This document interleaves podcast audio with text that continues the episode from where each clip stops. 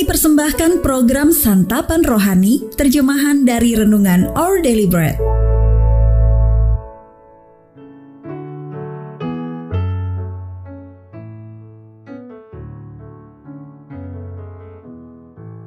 Sahabat ODB, pembacaan Alkitab hari ini terambil dari Wahyu pasal yang kelima ayat yang ke-8 sampai dengan ayat yang ke-14.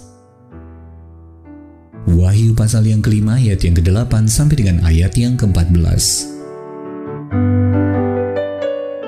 Ketika ia mengambil gulungan kitab itu, tersungkurlah keempat makhluk dan kedua puluh empat tua-tua itu di hadapan anak domba itu. Masing-masing memegang satu kecapi dan satu cawan emas penuh dengan kemenyan.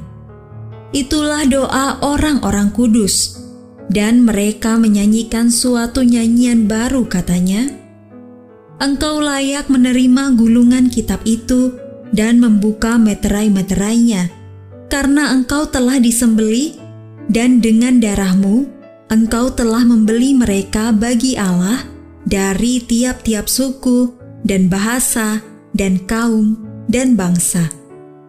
Dan engkau telah membuat mereka menjadi suatu kerajaan, dan menjadi imam-imam bagi Allah kita. Dan mereka akan memerintah sebagai raja di bumi. Maka aku melihat dan mendengar suara banyak malaikat sekeliling tahta. Makhluk-makhluk dan tua-tua itu, jumlah mereka berlaksa-laksa dan beribu-ribu laksa. Katanya dengan suara nyaring, anak domba yang disembeli itu layak untuk menerima kuasa dan kekayaan, dan hikmat, dan kekuatan, dan hormat, dan kemuliaan, dan puji-pujian. Dan aku mendengar semua makhluk yang di sorga, dan yang di bumi, dan yang di bawah bumi, dan yang di laut, dan semua yang ada di dalamnya berkata, Bagi dia yang duduk di atas tahta, dan bagi anak domba, adalah puji-pujian dan hormat dan kemuliaan dan kuasa sampai selama-lamanya.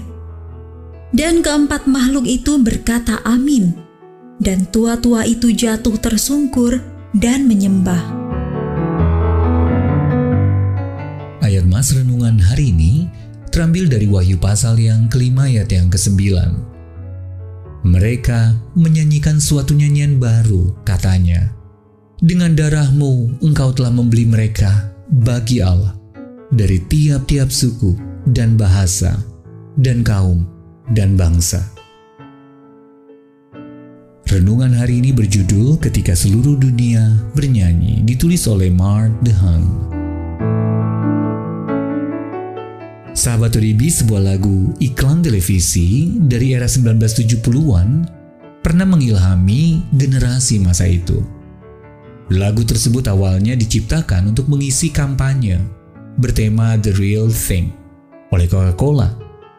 Tetapi band asal Inggris The New Seekers akhirnya merilisnya sebagai lagu utuh yang kemudian populer dan menduduki puncak peringkat musik dunia. Namun, banyak orang tidak melupakan versi asli dari iklan televisi yang menampilkan anak-anak muda bernyanyi dari puncak bukit di luar kota Roma. Meski cukup ganjil dengan lirik tentang lebah madu dan pohon buah-buahan, kita dapat ikut merasakan keinginan penulis lagunya untuk mengajarkan dunia bernyanyi dengan hati dan harmoni penuh cinta.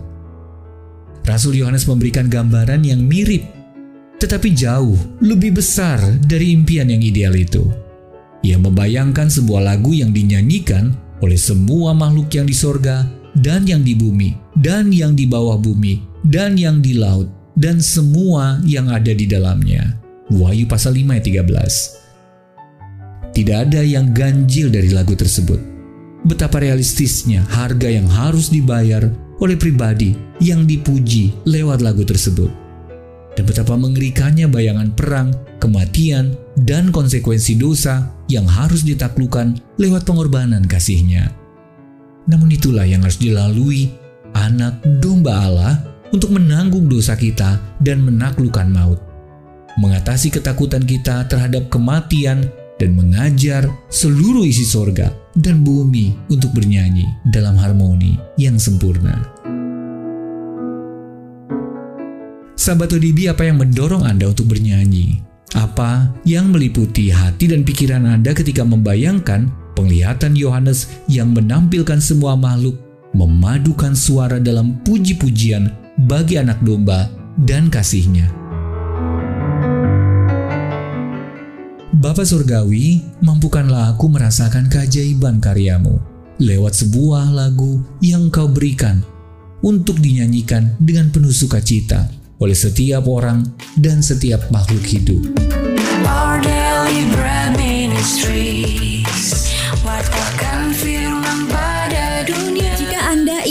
mendapatkan buku renungan ini dalam bahasa Indonesia, Inggris, atau Mandarin, WhatsApp kami di 0878 78789978 atau email indonesia@odb.org dan kunjungi website santapanrohani.org. Persembahan kasih dari Anda memampukan All Deliberate Ministries menjangkau orang-orang agar diubahkan. Tuhan memberkati.